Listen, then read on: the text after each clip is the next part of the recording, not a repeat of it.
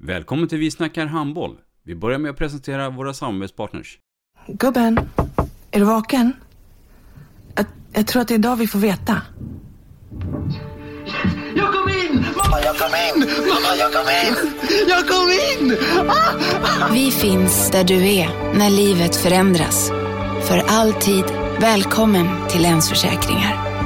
Nej men, ska du ha t-shirt på dig? Du, det är ingen vanlig t-shirt. Det är en nya bollar till klubben t-shirt. Och så matchar den grillkryddorna vi ska använda. Hur då? Men det är ju alla ska med på klassresan grillkryddor.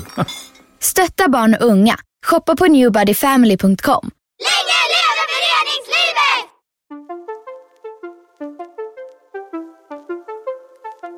Välkommen säger vi till dig som lyssnar till den nya handbollspodden Vi snackar handboll med Robban Z och Dagge. Vi snackar handboll, där du får veta alla sanningar som du inte visste att du missat. Vi snackar handboll.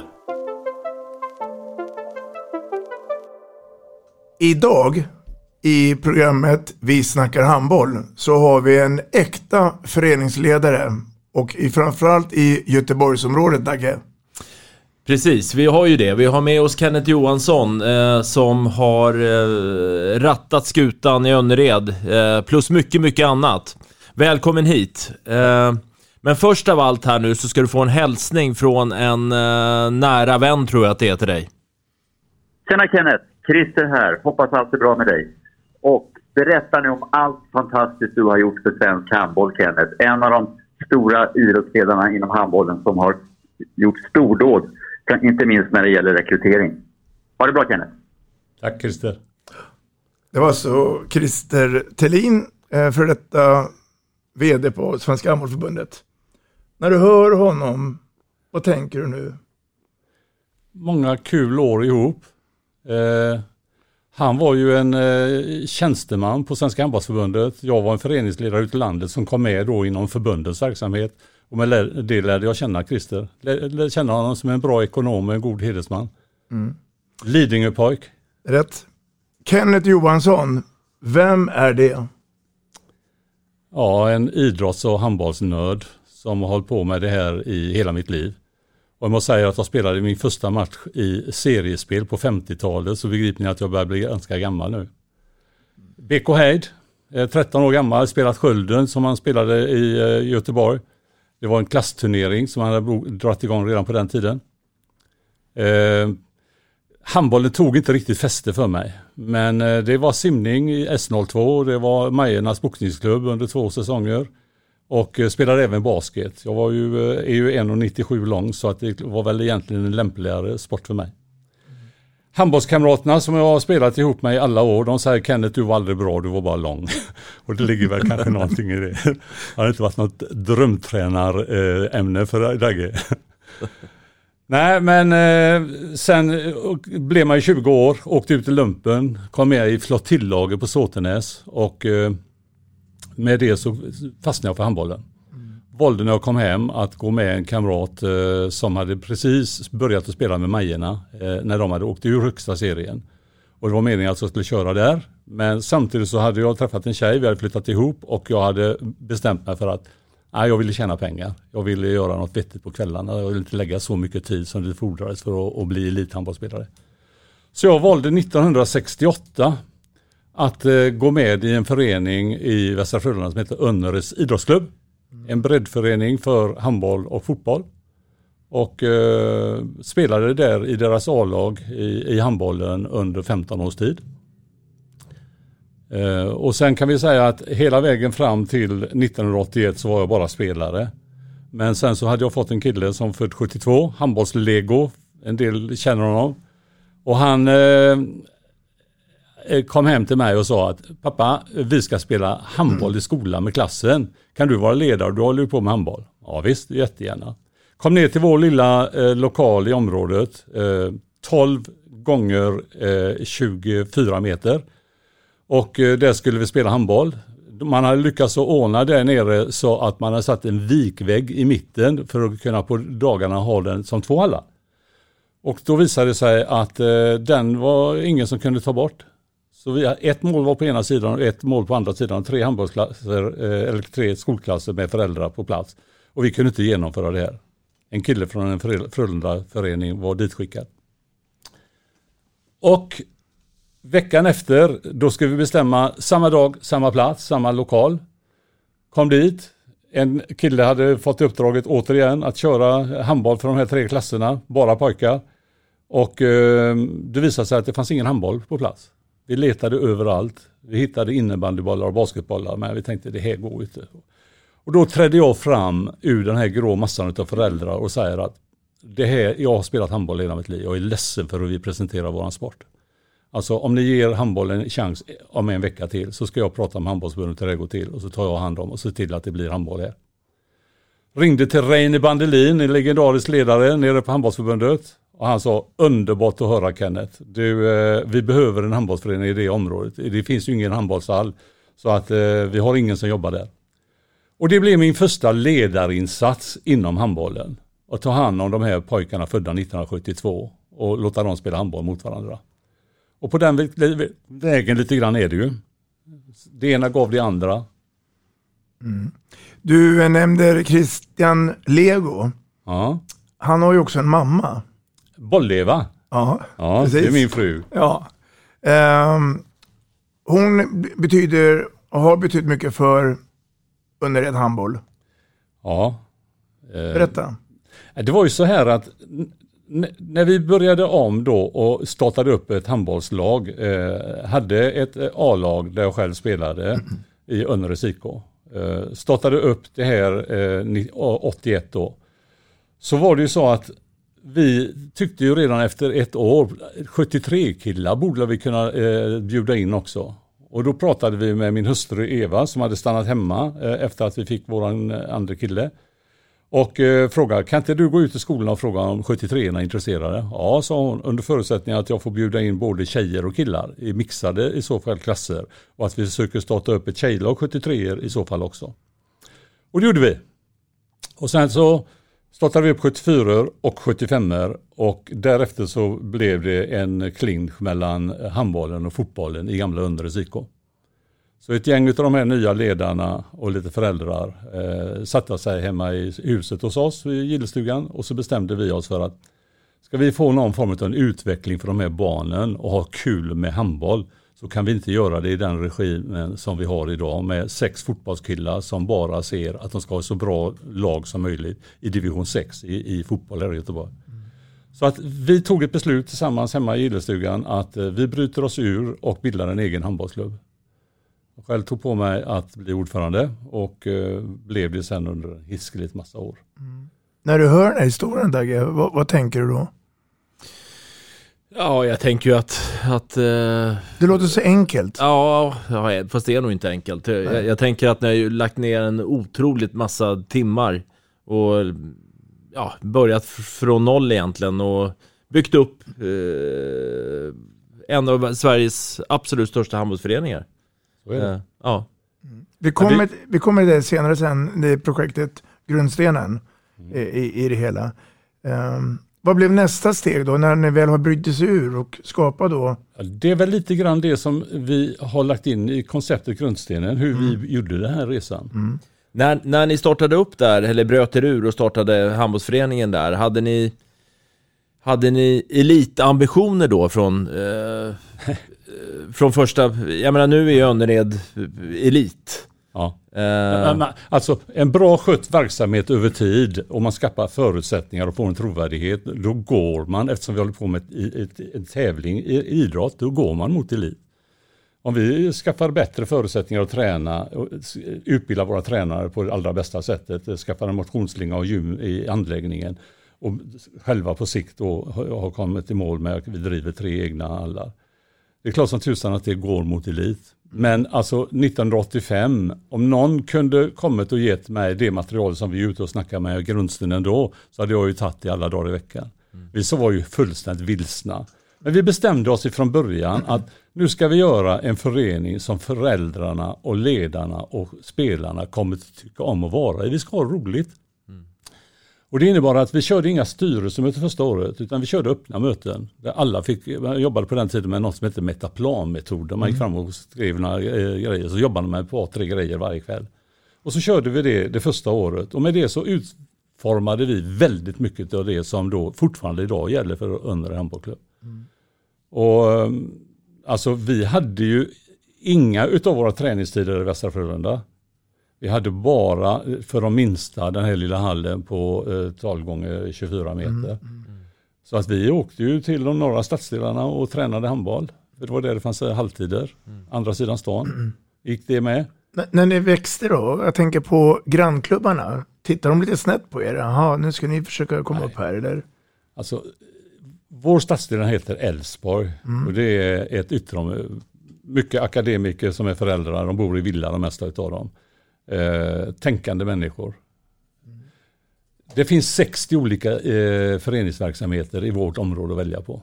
Eh, jag ser ingen konkurrenssituation. Alltså Eva och jag som har då varit, om man kallar det starka männen, kvinnorna i den föreningen och, och byggt och, och pekat vägen. Vi har ju aldrig brytt oss om vilken idrott man håller på med. Vi har samarbetat med fotbollsföreningar, innebandyföreningar och alla de andra segelklubbarna och gör det så lätt som möjligt för barnen att idrotta. Låt dem hålla på länge när de är i olika idrotter om de gillar det och orkar det.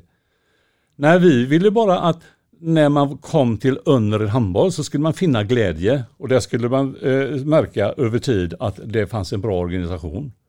Och vi började ju bygga organisationen redan 1986. Så jag är lite stolt för att när vi kan presentera det sättet som vi jobbade på i Önnered handboll så är det bara lite drygt ett år som har gått till vi eh, är igång med någon form av ganska bra organisation tyckte jag. Känner du att de här eh, ledstolparna eh, som ni byggde Önnered på från början eh, och de värderingarna som du och Eva drev, är det värderingar som gäller än idag för, för er? Alltså jag kan konstatera 2014 gick Eva och jag ut ur hallen eh, och sen följde även Lego efter 2015. Och eh, det gänget som gör jobbet där nere idag har all eloge från vår sida för att man gör det på ett kanonbra sätt. Mm. Eh, visst, man jobbar inte på exakt samma sätt och det gör man inte, vi är individer. Men eh, jag kan konstatera också att jag får som hedersordförande i föreningen så får jag protokollet varje månad och ser att det är en oerhörd ambition. Man har koll på ekonomin. Man har eh, koll på att vara en av föreningarna som bedriver elitverksamhet både för damer och herrar. Och en väldigt, väldigt stor ungdomsförening. Men eh, också med framtidsobjekt. Man är igång med saker som inte vi var igång med. Eh, svåra områden, man jobbar ihop med stora företag och man har morgonmål eh, eh, för eh, ett par dagar i veckan för svåra områden och så vidare. Så att man gör en stor social insats på samma sätt som Önnered har gjort i alla år. V- Vem är, vem är den nuvarande Kenneth Johansson i Önnered? Fredrik Blomberg är ordförande eh, och där är en styrelse med eh, en bra sammansättning. Peter Larsson har spelat eh, handboll i Frölunda och i Önnered. Eh, Mikael Östervall, eh, eh, handbollsspelare i Frölunda och Önnered i- från början Mm, i Stockholm. Mm. Eh, de är ju då elitansvariga med respektive damer och herrar. Eh, så att, eh, nej det är ett helt gäng som jobbar där nere idag. Sen jobbar man ju med eh, en kupp, Göteborg Cup, som har vuxit ut och blivit en stor kupp. Det är enda kuppen som kunde genomföras under pandemiåret förra året. Med eh, då, visserligen kanske lite mindre lag, 400, men i år är de ju fulltecknade. Där har vi, vi brukar prata om det du och jag Dagge, att de här klubbarna som har någon inkomstkälla i form av turnering, de växer. Önnered, Lugi, Sävehof och så vidare och så vidare. Ja, så är det. Hade du några stockar på vägen att flytta bort? Eller var det en enkel resa? Nej, men det var ju så här att redan 1986 skrev vi ett brev till Göteborgs stad, Mm. till idrottsföreningsförvaltningen. Och det var den gamla blåvit-basen P.O. Johansson som Mm. lämnade svaret till oss. Och då svarade han att eh, ja, vi förstår att ni vill ha en idrottshall ute i Västra Frölunda. Det är prioriterat men kommunen har inga pengar till det. Sen drev vi under tre år med alla möjliga olika åtgärder mellan 1986 och 1989 att kommunen skulle bygga en idrottshall. Men vi förstod ju snart att eh, det, vi får aldrig någon hall om vi ska lösa det på det sättet. Så att från 1989 och fram till när hallen blev verklighet 1992 så drev vi frågan att vi skulle klara att bygga hallen i egen regi. Mm. Och eh, det var ju 200 möten, det var som hoppa jänka fram och tillbaka. Ibland var, kom man hem och var positiv efter ett möte, en annan gång kom man hem och var vansinnig. Men vi var inte alldeles schyssta vi heller då, för vi tog upp barnen när det regnade som allra mest. Så tog vi, som du jobbade med tidningarna på mm. platsen, småtidningarna och även GT och GP. Och talade om att här är vi, vi har mm. en stor handbollsförening, vi har ingen hall att vara i. Och så tog vi det givetvis den regnigaste dagen så de var pisseblåta allihop, eh, pojkarna och tjejerna som stod där i sina gröna tröjor. Hur många medlemmar hade Önnered i det skedet innan hallen byggdes? Ja, den allra största medlemsökningen blev ju de två åren efter att vi hade byggt hallen. Mm. Då sökte sig väldigt många till oss. Men eh, i det läget, eh, det beror ju lite grann på vilket år vi snackar om. För att varje år lyckas ju vi ju, trots miserabla träningsmöjligheter, så lyckades vi att starta upp både tjejer och killar kontinuerligt, alltså 73, 74, 75, 76 och hela vägen fram. Aldrig tappat eh, under hela resan någon årgång utan att de har följt med hela vägen fram till juniorer. Både tjejer och killsidan. Mm. Och det är väl också lite grann en förklaring till att vi har lyckats ha elitverksamhet, för vi har alltid fyllt på med några här och där. Mm. Mm. Berätta vidare hur hallen kom till så småningom då. då? Ja, det var ju en eh, resa. För det första var det så här att vi var tvingade att hitta ett område där vi kunde ha en anläggning. Och min fru hade engagerat sig i områdets öppna fritidsgård, för det fanns ingen fritidsgårdsverksamhet. Mm. under en kort period så hade vi fritidsgårdsverksamheten i vårt område, i vårt stora hus nere på Nya Varvet, där vi fortfarande bor idag. Eh, där killarna då, födda 72 och 76, fick ta med alla sina kompisar hem. Och så var vi där. Och sen så till slut så fick vi tag på en liten lokal där kommunen och en, ett antal föreningsledare eh, tog initiativet att starta en fritidsgård i vårt område. Problemet var bara att man la det i en gammal missionskyrka mitt i ett villaområde. Och en kväll, Eva var ju det alltid på fredagar och lördagar. Och en kväll kom hon hem eh, ja, redan framåt en halv tolv. Hon brukar inte komma hem förrän vid ett, halv två. Och då frågade jag vad är det som har hänt? Varför kommer du redan nu? Och då sa han, polisen kom dit och stängde i hallen. Det kom ett gäng från eh, en annan stadsdel och skulle bråka och eh, vi, grannarna var upprörda. Och den natten fick jag en ingivelse, men herrejösses, här har vi troligtvis problematiken. Här har vi pudelns kärna. Så på måndagen gick jag upp till stadsdelschefen i området, Benny Karlsson, och sa, du har ett bekymmer med fritidsgården här i området. Vi vill ha en idrottshall. Vi slår ihop det. Vi bygger en lokal i anslutning till det här. Så öppnar vi fritidsverksamheten i Ögohallen som vi vill bygga. Mm. Kan du presentera det? Vi har presidiemöte med politikerna på måndag i nästa vecka, sa han. Ja, Per Granström och jag dit, förberedde oss väl, höll ett brandtal för vad vi skulle kunna göra tillsammans. Och man tog beslutet att eh, okej, okay, vi kör. Så man skrev på ett avtal med stadsdelens politiker att vi skulle starta en fritidsgård i anslutning till Ögohallen. Och med det så fick vi en hyresintäkt och med det kunde vi gå till kommunen och säga nu kan vi visa på att vi kan lösa det här även ekonomiskt. De hade lovat väldigt tidigt kommunen att den dagen vi skulle kunna realisera och bygga ÖK-hallen då skulle vi få en miljon kronor. Vi gick till SCB och de sa ja vi kan låna eh, ifrån den miljonen upp till en eh, viss summa. Och då hade vi nått ungefär halvvägs i mål. Jag hade sålt ett företag två år tidigare och Eva och jag hade en kasse pengar på banken. Så att vi sa okej, okay, vi lånar ut resten till klubben. Så att vi, eh, då hade vi full finansiering på det här. Och de pengarna de eh, fick vi tillbaka med tiden. Mm. Så att eh, vi la hela idrottsanläggningen, kaféverksamheten och uthyrningen utav den här fritidsgården i ett bolag. Och eh, med det så eh, äger fortfarande Önnered Handboll idag en idrottshall och ett antal lägenheter som ligger i det bolaget mm. och som 100% ägare är Önnered Handboll. Jag tänkte komma till, Önnered äger hallen och det är ju lite ovanligt. Ja, de äger alltihop. Ja. Vad innebär det för, för konkurrensfördel gentemot övriga föreningar? Alltså den killen som har på ett tjänstfullt sätt i alla år lagt träningstiderna, Lennart Karlberg. Eh, han eh, är väl ganska lycklig över att han har tillgång till all tiden som finns på kvällarna. Eh, alla lördagar, alla, alla söndagar i tre fullmatshallar. Och det är precis lagom för våran, vi behöver inte, vi lämnade tillbaka när vi byggde de två sista hallarna 2006, då lämnade vi tillbaka 50 timmar till övriga idrotten i Västra Frölunda. Som vi hade ockuperat utöver våran eh, ÖK-hall. Och man får ut ungefär 25 träningstimmar per hall och vecka. Eh, Så att, eh, och sen är det ju då fullt uthyrt på dagarna. Mm. Det finns eh, en del eh, det verksamheter för pensionärer och annat där nere. Skolorna hyr eh, allt vad de kan få från klockan åtta till klockan tre. I alla tre hallarna. Du, eh, paragrafryttarna på Svenska Handbollförbundet uppe i vackra huvudstaden Stockholm.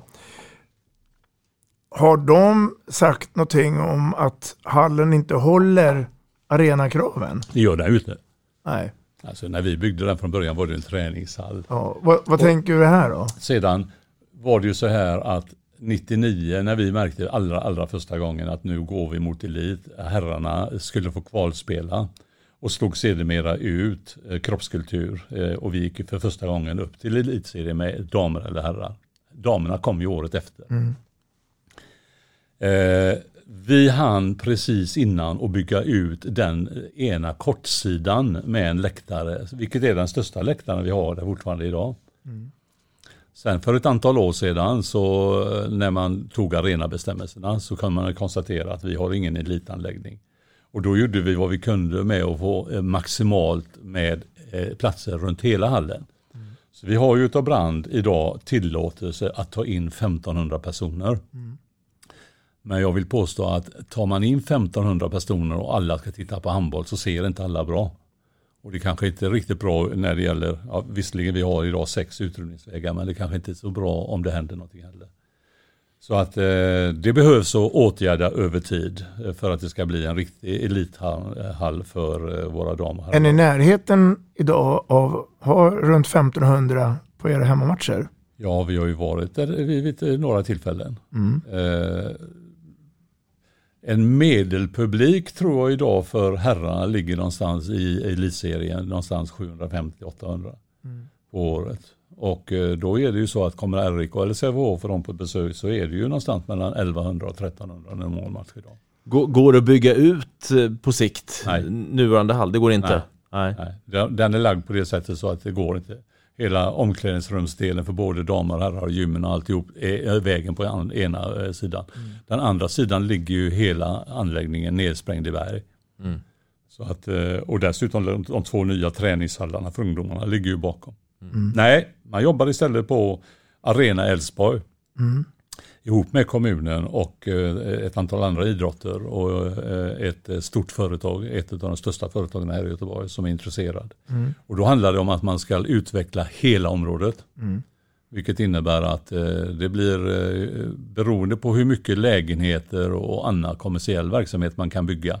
Så är det så att i konceptet så ingår då för det här bolaget och de har sagt ja till att om de får hela ytan och kan göra det man vill med ytan.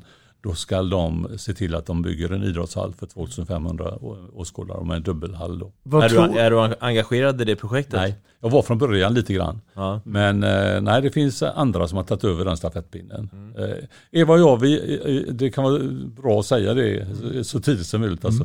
Eh, Vi är, har ett barnbarn som spelar handboll. Eh, där, eh, en kille. Och sen har vi, eh, tittar vi på alla matcher. Mm. Eh, på tv när det är bortamatcher och eh, på plats när det är hemmamatcher. När det inte är pandemi. Och eh, det är det engagemanget vi har idag. Mm. Fantastiskt. Eller hur? Ja, verkligen. Ot- Otroligt. otroligt. Men, men eh, en lite avslutande fråga där om Önnered. Eh, Du saknar inte det här dagliga arbetet med, med, med Önnered och Nej, allt vad alltså, det innebär? eh, Vi kanske kommer in på andra områden där jag är engagerad men alltså jag har lagt väldigt, väldigt mycket tid på eh, handbollsförbundet eh, och gör fortfarande eh, varje vecka när det är, vi har verksamheten igång. Även ordförande i handbollsakademin och sen är jag föreningsmänniska så jag sitter med på en massa olika stora andra intressenområden också. Mm. Vid sidan av idrotten. Så att, nej, min kalender, eh, jag gillar att ha den full. Jag vill inte att det ska vara när jag tittar framåt att det ska stå lite Även när man är pensionär. Absolut. Jag har aldrig varit mer aktiv än vad jag är nu. Dagge var inne på en av Sveriges största föreningar, Önnered HK. Tror du att vi kan någon gång få se Sveriges bästa handbollsklubb? När tror du att vi Önnered kan ta, plocka hem lite SM-guld? Så epitetet bästa klubb för dig, det är när man tar SM-guldet. Ja, om jag ska vara i klartext, ja. För, föreningar som Skånela, Önnered, eh, Sävehof, Baltikov, Toll, Tusslanda, alla de här föreningarna som är jättestora, välskötta föreningar, det är bästa föreningar för mig. Sen om de tar SM-guld eller inte, det struntar jag i. Men Det är det är, klart som tusan, vi, jag inledde ju med att säga att idrott handlar om att tävla. Mm. Och det är klart, fick jag uppleva att Önnered tog ett guld innan jag läggs eh, någonstans där man inte längre vill ha mig. Så eh, klart som tusan hade det varit en fantastisk företeelse och följt hela resan och få vara med och ta ett SM-guld. Det hade varit fräckt. Mm. Du är ju engagerad i handbollen. Du har haft och har ett engagemang i Göteborgs samlarförbund, numera Handboll Väst. Och sen är vi då Svenska handbollförbundet. Om vi börjar med Handboll Väst. Vad, vad har det brunnit för inom distriktet i flera år? Och vad, vad vill du göra vidare? Vad kan du göra för Handboll Väst? Ja, Handboll Väst har ju haft en historia eh, som eh, är som alla andra. Nej, jag, jag, jag kom in i förbundets verksamhet 1990 och då eh, kom jag in i styrelsen och blev tävlingskommitténs ordförande och var det i tio år. Eh, sen blev jag även ordförande för förbundet. Eh, ett antal år in i eh, de här åren så eh, slog man ihop Bohuslän-Dal med Göteborg och man gick ifrån 22 distrikt när jag kom med i Svenska handbollsförbundets styrelse 1993 till att man nu när man var framme vid sammanslagningen så var man ju eh, 13 eh, distrikt kvar. Och nu har man då bestämt sig för att vi ska ha fem stora regioner. Jag supportar det fullt ut, tycker att det är alldeles riktigt. Vi ska använda våra resurser på rätt sätt. Handbollen är fortfarande en så pass liten sport gentemot fotboll och ishockey och andra så vi ska veta lite grann vår plats. Men jag tror att administrativt så klarar vi med dagens teknik att på ett bra sätt sköta ifrån fem regioner handbollen.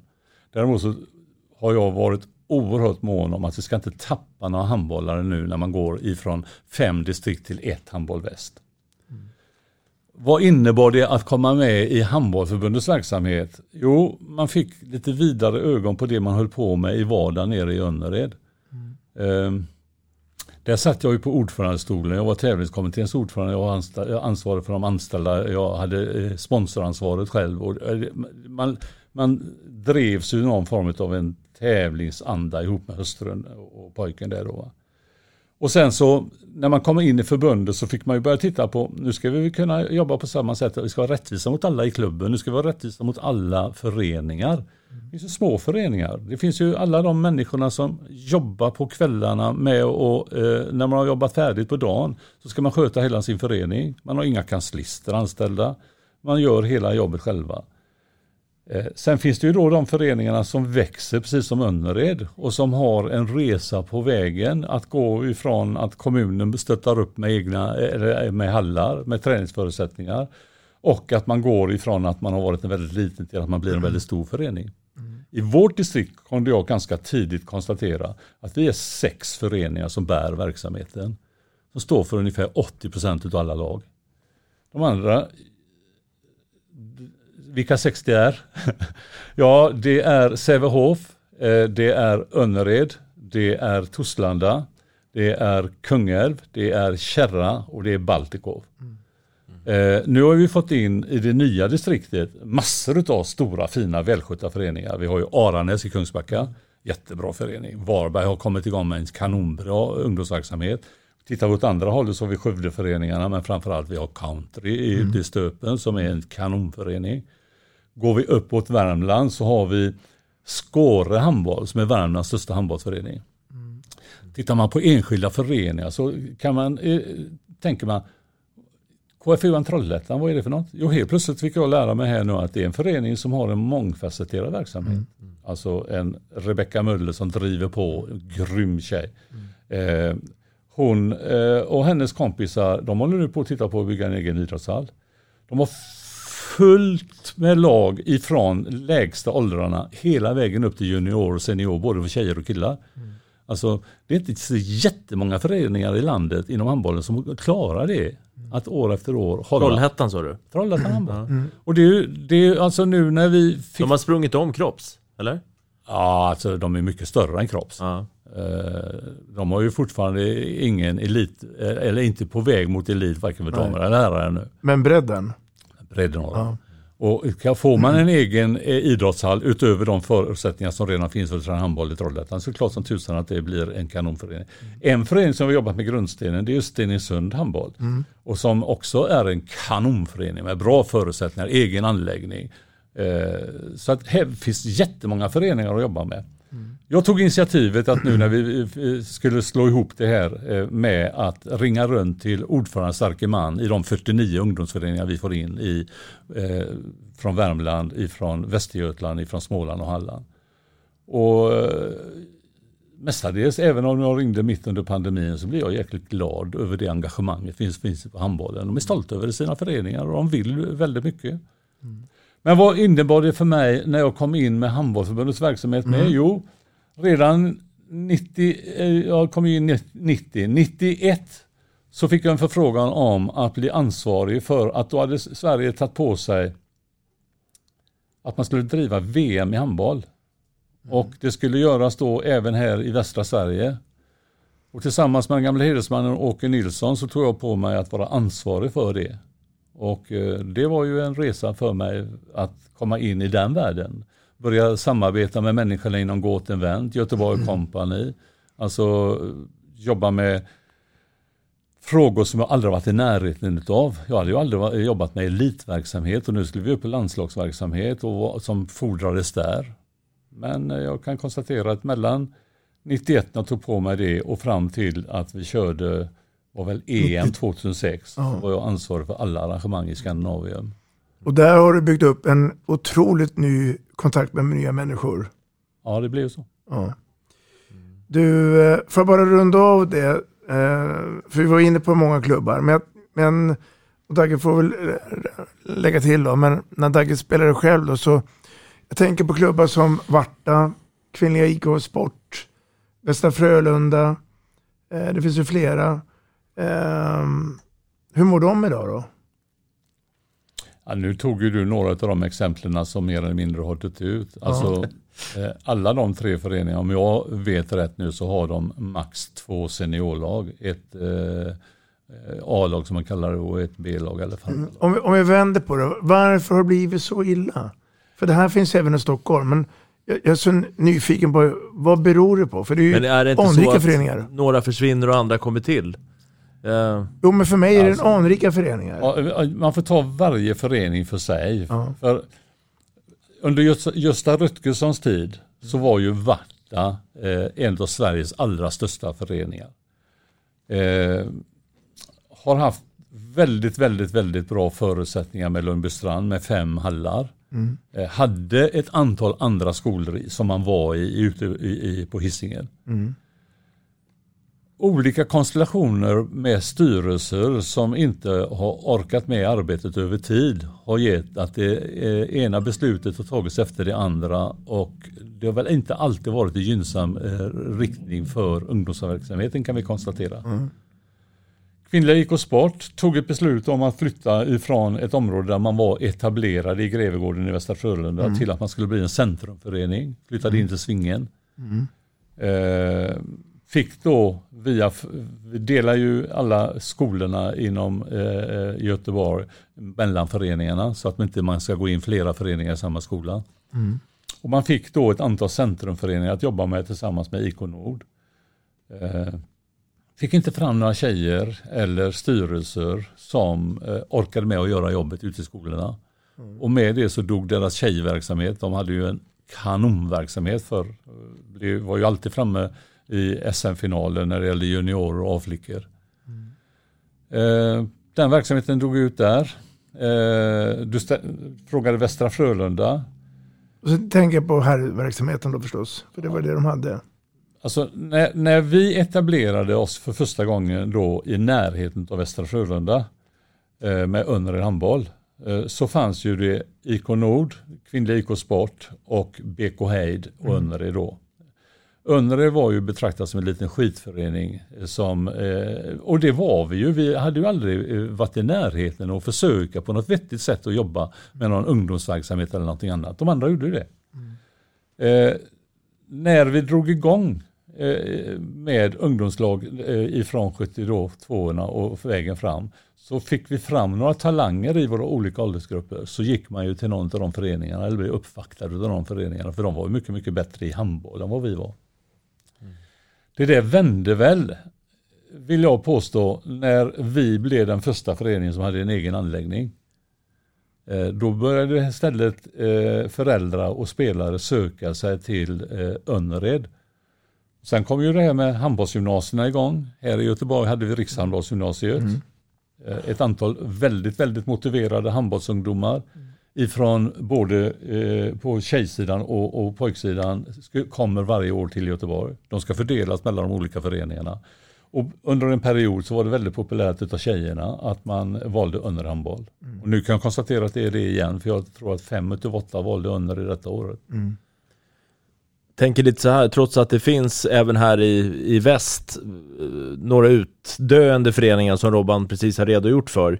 Men eh, det jag är lite intresserad av, och det kanske du har svaret på, antal registrerade handbollsspelande barn och ungdomar. Eh, nu kontra för, säg 15 år sedan. Växer det eller minskar det? Antal spelare är vi säkert lika många. Jag har inte exakt eh, aktuell statistik som vi var då. Då fanns det ju väldigt mycket breddföreningar med ett lag. Spelade i division 4 eller division 5 eller division 3. Idag kan vi börja med att eh, ta fram Sävehofs siffror där man då tar kanske 100 lag. Lägger på Önnered 60 lag. Går på med Torslanda 60 lag. Går på med Kärra 50 eh, lag. Och så tar man upp de sex första föreningarna så har du de talen nästan där som vi hade på handbollen för. Mm. Så att eh, jag tror inte att handbollen har tappat fästet här i Göteborg. Nej. Däremot mm. så kan vi konstatera att, och det är väl likadant i hela landet, när fotbollen eh, bestämmer sig för att vara en året runt sport och kallar det för futsal när man går in eh, och vill ha halvtiderna på vinterhalvåret så blir det ju en tuff konkurrens för innebandyn och handbollen. Mm. Nej. Vi byter ämne. Handbollsakademin. Ja. Där du är engagerad. Du ler som ett litet barn. Berätta ja. för oss. Vad är det för projekt? Ja, det var så här. Eh, jag tror det, vi, jag snackar rätt när jag säger att 2007 firade handbollsförbundet, eh, som då fortfarande hette Göteborgs handbollsförbund, mm. eh, 50-årsjubileum. Mm. Eh, vi hade ett dubbelarrangemang nere i Skandinavien med två stycken elitmatcher herrar och sen så eh, en liten kort stund efteråt så hade vi 1500 sittande med dans och uppträdande och grejer nere på hallgolvet. Eh, den gamla legendariske idrottsledaren här i Göteborg, Gunnar Larsson, Blåvitt-legend. Han kom till mig och sa, Kenneth, det här hade aldrig fotbollen klarat att organisera, det vi har fixat. Abbe var ansvarig för vissa grejer med Glenn Sedström är där ute. Eh, jag var ansvarig för idrottsarrangemanget och hade bokat upp och gjort allting klart och sedan så eh, blev det oerhört lyckat. Redan under kvällen kom Kunt Pedersen, stark man på den tiden i RIK, till mig och sa Kenneth, de alla säger att det är så jävla bra. Vi måste göra någonting mer av det här. Vi måste fortsätta med det här. Och både Kurt och jag satt ju i förbundets styrelse och han tog upp frågan eh, på mötet därefter. Och då ville han att handbollförbundet skulle starta upp någon form av en sån här intressefärd.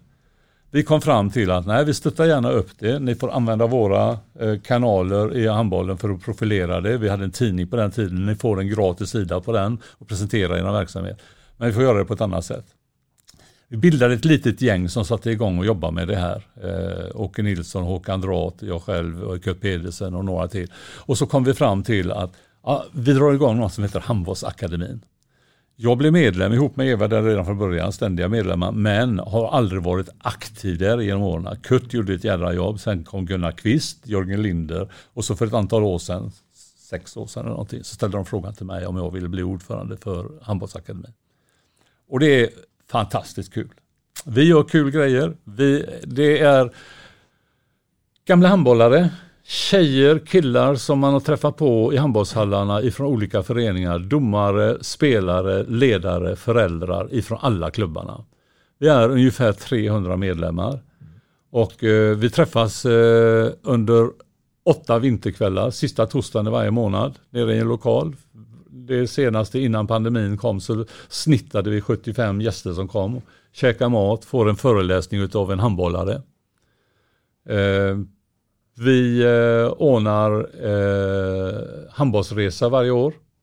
Ofta en bussresa ner till Tyskland. Eh, har företrädesvis varit i Flensburg och Kiel. Sett eh, duktiga svenska eh, killar eh, spela handboll eh, i de här tyska lagarna. Och så umgås vi tre dagar. Eh, vi gör bra saker för de som eh, blir gamla och sjuka. Vi kan hjälpa till med lite av varje. Förra veckan var jag uppe och eh, hade med mig kaffe och, och, och, och allting och, och grillade med Lennart Lindqvist, den gamle hedersmannen som var stark man i BK Heil.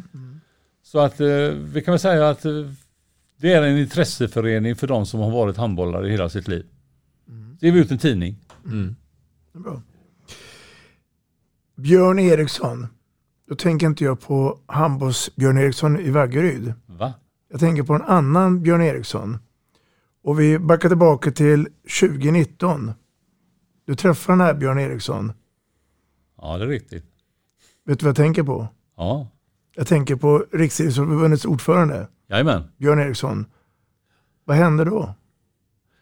Ja, Jag fick eh, idrottens högsta utmärkelse av RF eh, för förtjänstfullt Kan du säga det en gång till?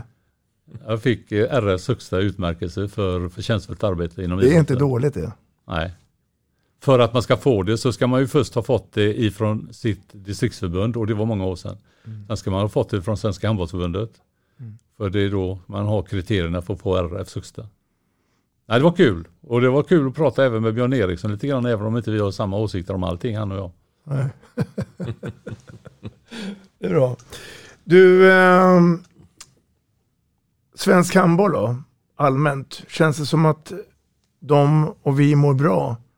Eller är det någonting du bekymrar dig för? Det har blivit nya regioner istället för distrikt. Det är ny vd. Christer Thelin som hälsar till dig har ju lämnat över till Robert Wedberg. Vad tänker du? Bra människor på plats nu med, rätt människor. Ehm. Jag vet inte vilken ände jag ska börja för att svensk handboll, det är ju mångfacetterat. För mig, när jag kom med i förbundsstyrelsen så kom jag ju väldigt snabbt under för mig att det var många där i förbundets styrelse som var intresserade att vara med och runt landslagen. Jag var inte ett dugg intresserad av det. Jag var intresserad av att snacka hur eh, Kalle och Lisa får spela handboll oavsett var de bor i landet. Eh, man förstod ju ganska snart, Staffan Holmqvist var ju ordförande då första året och, och P.O. Söderblom är ordförande andra året jag var med där uppe. Då. Och eh, de förstod ju ganska snart vad de hade med. Och då var det ju så här att när vi hade gjort det här arrangemanget med VM i handboll 93 så var det ju första gången som svensk handboll fick en kasse pengar över. Jag vet inte riktigt men jag tror att vi gjorde en vinst i svensk handboll på ungefär 10 miljoner kronor och det var stora pengar då. Man beslutade sig för att man skulle starta ett projekt som hette Handbollen på offensiven över tre år. Och man eh, gav eh, ett eh, besked till mig att eh, det får du driva Kenneth. Och det tog sju år. Conny Jädersten eh, blev vår eh, person på förbundets kansli. Eh, en kompis eh, som är riktigt god kompis till mig idag, Pelle Höj i Kristinehamn, värmlänning och jag själv, vi fick en kasse pengar och vi fick möjlighet att jobba med saker som man inte hade jobbat med under ett antal år inom svensk handboll. Att vara ute och besöka distriktsstyrelserna och föreningarna.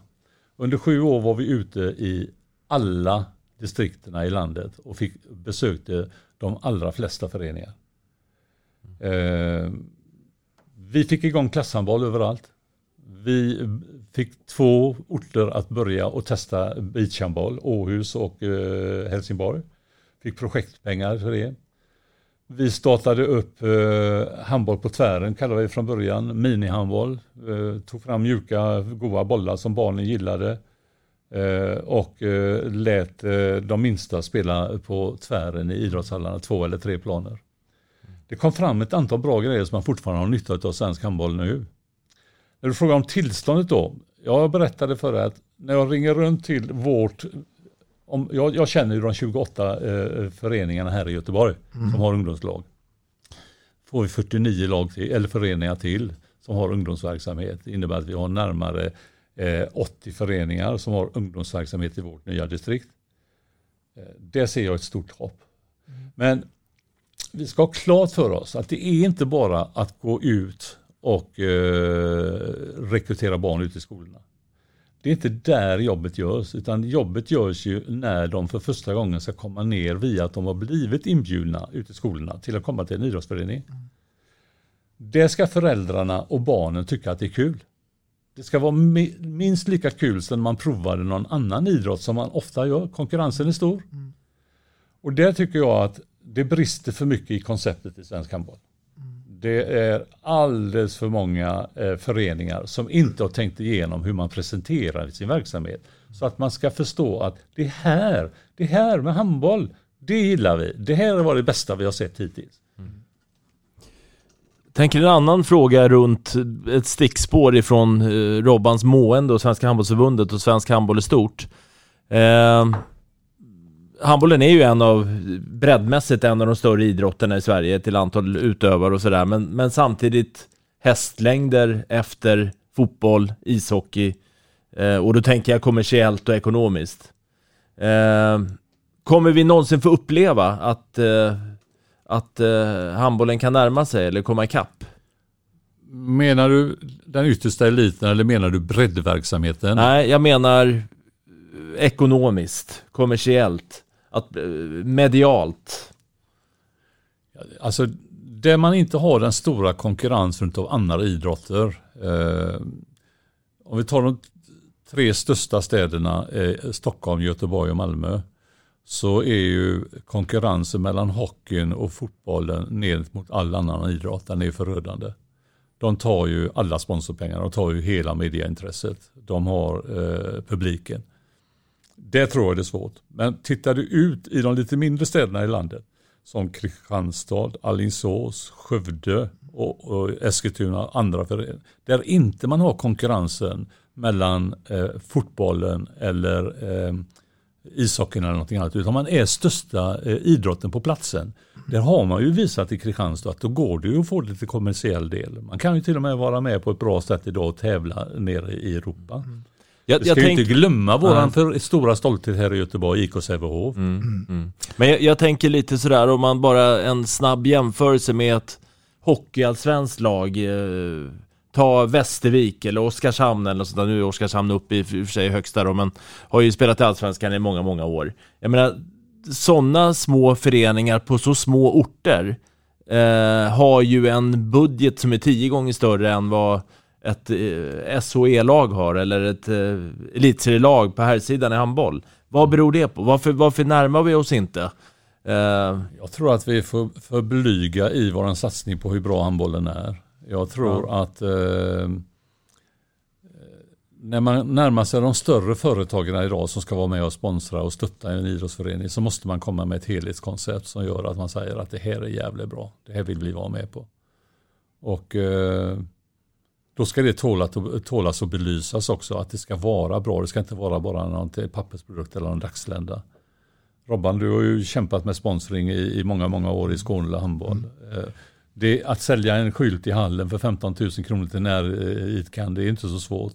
Men om du vill ha åt de här eh, fem miljonerna istället för att kunna utvecklas ihop med ett företag. Och då får man ju presentera det på ett annorlunda sätt och det tror jag att det är inte speciellt många som har lyckats med det i, inom handbollen. Vi är för dåliga på det helt Vi är för dåliga, för dåliga på det men jag tror att om man tänker igenom det. Jag tycker att min gamla förening börjar närma sig den typen av idéer nu. Man jobbar med mycket större företag än vad jag gjorde när jag var sponsoransvarig. Jag, jag håller med Kenneth. Jag, jag, eh, han, han är inne på att han tror, men jag skulle nog säga att vi vet att det är så. Att vi är för blygsamma, vi, vi är för passiva. Att våga sticka ut hakan. Utan att behöva vara obekväm. Men, men eh, det ser man eh, runt hela landet. Men om vi pratar just kärnan vi var inne på, Gö- Göteborg, Stockholm och eh, Malmö. Där finns det mer att ge. Det är jag helt säker på. För handbollen menar du? Ja, absolut. Men alltså gå till en företagsledare och så säga, jag ska visa här nu eh, den senaste veckans Sportspegelinslag ifrån hockeyn och handbollen. Och så visar man då när de här råbusarna i hockeyn slår, slår ner varandra med de här eh, käpparna. Mer skydd. Med skydd och sätter upp då kanonfula grejer och får avstängningar och så. Va? Eh, titta sen på en handbollsmatch hur spelarna uppför sig mot varandra där. Men det är ju det lite jag menar. Det det här måste ju säljas in. Och det är det jag menar. Alltså, alltså sitter man med en eh, boss för eh, Balder eh, eller för något annat storföretag här i Göteborg och visar upp detta är vad du lägger 100 000 eller 500 000 om året på. Den här sporten, den här sporten representerar jag och vi jobbar på det här sättet och visa på allt det fina som handbollen står för. Eh, Alltså, jag tycker att det borde gå att sälja in till en företagsledare. Vi får inte vara blyga. Jag lär dig mycket av Kenneth tror man. Ja, och kanske tvärtom. Eh, Kenneth, jag vet att du brinner för ett stort projekt just nu. Och det är som ni har döpt till Grundsten, som är en, en del av Handbollförbundets satsning, svenska. Innan du eh, ska berätta några minuter om det, så ska du få en ny hälsning. Hej Kenneth, det här är Krallan. Jag tycker att jag tänkte få gratulera till en fantastisk insats som du gör för svensk handboll och har gjort nu och genom åren. Både när vi jobbat ihop på svensk damhandboll och nu senast när du drog igång den stora satsningen Grundstenen som är en fantastisk sak för svensk handboll att förstärka lagen och föreningarna med som är väldigt viktigt för att man ska kunna jobba med utveckling av svensk handboll. Jag tycker du har gjort ett fantastiskt jobb och grattar dig och tycker det är så kul om du fortsätter i den andan framöver. Hej då! Nej, tack tack. Mm. Håkan Kralla Nilsson. Ja, han jobbar ju lite grann med grundstenen numera som SISU-konsulent i Stockholm. Mm. Berätta, grundstenen. 2015-16 hade vi en ordförande här i Handbollförbundet Väst som hette Fredrik Jonsén. Eh, en kanonfin kille. Eh, han kämpade på dagtid med eh, eh, att vara eh, på ett företag som krävde mycket av honom. Eh, han var ordförande för Handbollsförbundet och han var med på våra årsmöten och kände att herrejösses, det är en del som vi i förbundet, vi klarar att administrera verksamheten, se till att det är domare på plats och du kan spela våra matcher och så vidare. Men det finns en del som varje gång vi kommer till våra årsmöten så diskuterar man vi måste bli bättre på att hjälpa föreningarna. Eh, komma igång med hur ska man jobba och likadant. Vi måste bli bättre på att gå ut och hämta barnen där de är på dagarna i skolorna. Och då säger han att jag, jag är på väg att ledsna. Och då bokade vi en lunchträff och då ställde jag frågan, vad vill du ha hjälp med? Ja, det är den här delen. Och så, men låt mig kika på det här. Och så bara en väldigt kort tid därefter så tog Handbollsförbundets styrelse ett beslut att vi ska bilda en utveckling och rekryteringskommitté. Jag tog på mig att bli ansvarig för den och har varit det sedan dess, så är det fortfarande. Och eh, tog fram ett antal bra unga människor som jobbade som eh, Eh, ansvariga inom de stora föreningarna i Göteborg. satte mig ner tillsammans med dem. En, en hel del av dem sa ja till att vara med och bilda en, en, eh, arbetsgrupp.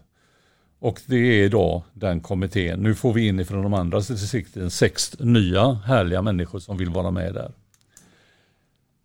Vid en, en av de första träffarna så sitter jag där i vanlig ordning och mässar om eh, hur vi jobbade med handboll på offensiven och hur vi fick eh, folk eh, att fatta att vi skulle gå ut och, och jobba med skolorna. Då säger Pontus Ward i Kungälv till mig, Kenneth, man kan inte man kan inte börja klockan tre på eftermiddagen, dagen börjar klockan sju. Och vad menar du med det Pontus, säger jag då. Jo, det är väl ingen idé att vi går ut och hämtar barn i skolorna när vi inte har några föreningar att visa upp vad handboll är för någonting. Vi måste börja i andra änden. Först måste vi bilda föreningar som klarar att visa barn och föräldrar att handboll är världens roligaste sport. Och då tänkte jag, herrejösses vad bra att det, finns unga människor som tänker. Mm. Och så bestämde vi för att okej, okay, vi tar fram ett material som vi ska hjälpa de här föreningarna med. Och eftersom det var, detta var i slutet på säsongen så hade jag sommaren på mig 2015. Eh, just det. Jag la 800 timmar på att ta fram ett material som belyser allt det vi har fått lära oss. Jag lyssnade lite grann med de andra stora föreningarna hur de jobbade. Tog fram en meny att hjälpa andra föreningar att få ett facit på så här kan man göra. En, inga pekpinnar, bara en meny av bra idéer som gör att man får en utveckling i sin förening. Och det kallade vi då grundstenen. Det består av fem träffar eh, de ligger ute på Youtube så man kan bara skriva grundstenen handboll så ligger de där. Det ligger även en intervju på 11 minuter. Men um, kortisar en minut per eh, område, ettan, tvåan, trean, fyran, femman. Vi kommer ut till föreningarna, man bildar en arbetsgrupp, man gör en deal mellan förbundet och föreningen. Och sedan eh, jobbar vi ihop med en SISU-konsulent som driver projektet i respektive förening mellan våra möten. Det tar... Och det handlar alltså om rekrytering i första hand? Nej, då, då snackar vi helheten i en idrottsförening. Vad är det som gör att människor engagerar sig? Mm. Vad är det som gör att människor börjar brinna? Och människor, vad är det som gör att en människa kan tänka sig att sätta sig på ett guppande hav i en Greenpeace-båt för att man eh, vill stoppa en oljetanker för en naturkatastrof? Jo, det är för att man har tänt till på någonting. Man brinner för en sak. Och det är det det handlar om att få med sig. Alltså en stor idrottsförening Oavsett vad det handlar om. Men nu handlar det för våran del om handboll. En stor idrottsförening är helt chanslösa utan att få med sig föräldrarna. Mm. Vi är över tid helt chanslösa att driva en stor förening om vi inte har med oss våra tränare. Vi måste visa på en väg där alla i klubben känner jag vill vara med på detta. Jag har en st stolthet över att jag får lov att vara med i den här fina klubben. Och det är det vi ska bygga ut, upp varje dag. Och då är det så här, om du sitter idag i en idrottsförenings styrelse eller en arbetsgrupp och du har helt idétorka på hur ska vi få utveckling. Du kan vara i Tibro eller du kan vara i Säffle eller du kan vara i Åkersberga eller vad det nu är för någonting. Får vi fem stycken entusiaster till att tända till runt en idé så kan de fem entusiasterna göra storverk. Det har jag fått se både i företagarvärlden och i idrottsvärlden i så många gånger. Alltså, när de förstår att det är från och med idag vi kan verka hur det blir för våra tjejer och våra killar. Och framförallt de här yngre föräldrarna som är i de yngre åldersgrupperna, få med er dem. Alltså, de är vinnare i 5-10 år på att deras eh, barn kan ha en kanonfin handbollsförening på den plats de bor. Och det, hur man har det i den föreningen, det tar man ju beslut om själv genom att ta ett antal olika beslut och sen hålla sig till det. Vi vill inte ha några dagsländer som då växer starka. Vi får en jättestark åldersgrupp och så ska alla satsa på den åldersgruppen. Och så ser man inte alla de andra tjejerna och killarna i föreningen, man blir blind. Alltså, förening måste ta beslut om det här gäller vår förening. Peka på vägen och sedan hålla sig till det. Det är grejen. Mm. Eh, när vi ändå pratar lite om det där, så eh, om vi bollar över mot rekrytering eh, och handbollsföreningarna. Eh, känner jag lite så här, vi har en hög invandring i Sverige. Eh, men handbollsföreningarna representerar inget tvärsnitt av Sveriges befolkning egentligen. Om vi tittar hemma, vi är en av de största föreningarna i Märsta, Skåne IF, men väldigt, väldigt få invandrarbarn. Eh, och det finns massvis med exempel på det egentligen. Eh, vad beror det på? Hur, hur kommer det sig att vi har inte har fått med de enormt många barnen på, på den här resan? För det första tror jag att det väldigt, har mycket med traditioner att göra. Eh, väldigt många av de folken som har kommit till Sverige under de sista 15-20 åren har kommit från länder där man inte har någon handbollstradition från start. Eh, man har inte med sig föräldrarna på sporten. Eh, väldigt mycket av en stor bred ungdomsförening bygger ju på att du får tag på föräldrar som har någon form av en anknytning till sporten. Mm. Så en enkel utbildning, prova på och så vara igång. Tar vi många utav eh, de eh, människorna som kommer då, har kommit till oss, eh, de har mycket svårare för att fatta sporten handboll. Det är Mm. min eh, Men- klara men- erfarenhet. Men, men det finns ju ett undantag om man tänker ut Angered och Vasaiterna Alltså- på den tiden.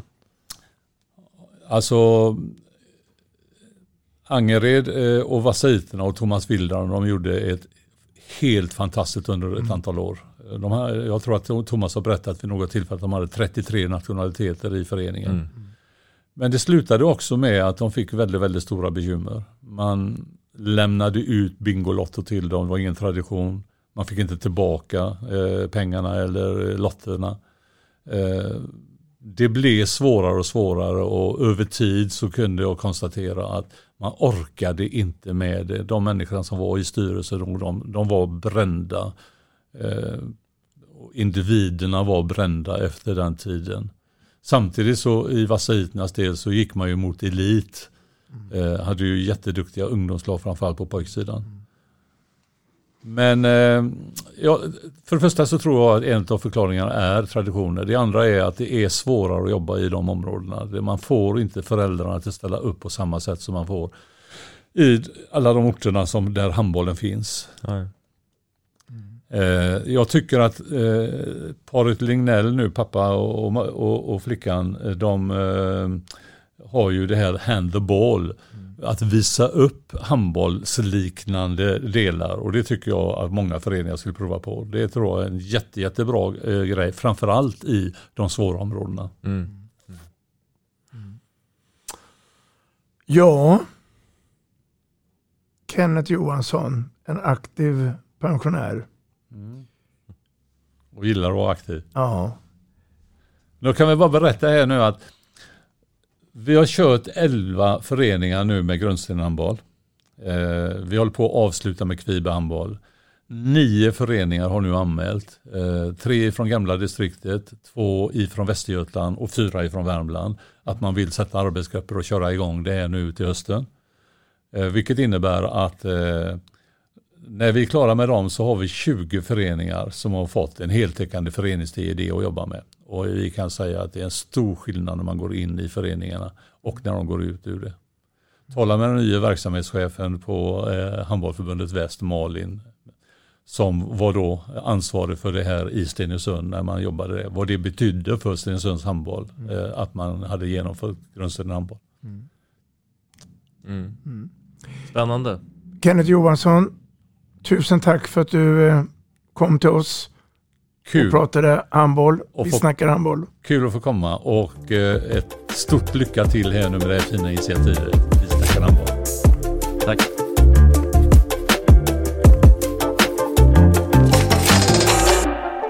Vi snackar handboll, där du får veta alla sanningar som du inte visste att du missat. Vi snackar handboll. Vi snackar handboll produceras av produktionsbolaget High On Experience, från vision till passion. Ett avslutande tack till våra samarbetspartners. Hallå! Kommer ni eller? Ja, ja. Har du sett mina ankelsockar? De här? Nej, nej, jag menar skridskoslip till juniorlaget Ankelsockarna. Ja, men kolla bredvid träningsläger med handbollstjejerna-t-shirtarna. Stötta barn och unga. Shoppa på newbodyfamily.com. Länge leve föreningslivet! Gubben, är du vaken? Jag, jag tror att det är idag vi får veta. Jag kom in! Mamma, jag kom in! Mamma, jag kom in! Jag kom in! Ah! Vi finns där du är när livet förändras. För alltid välkommen till Länsförsäkringar.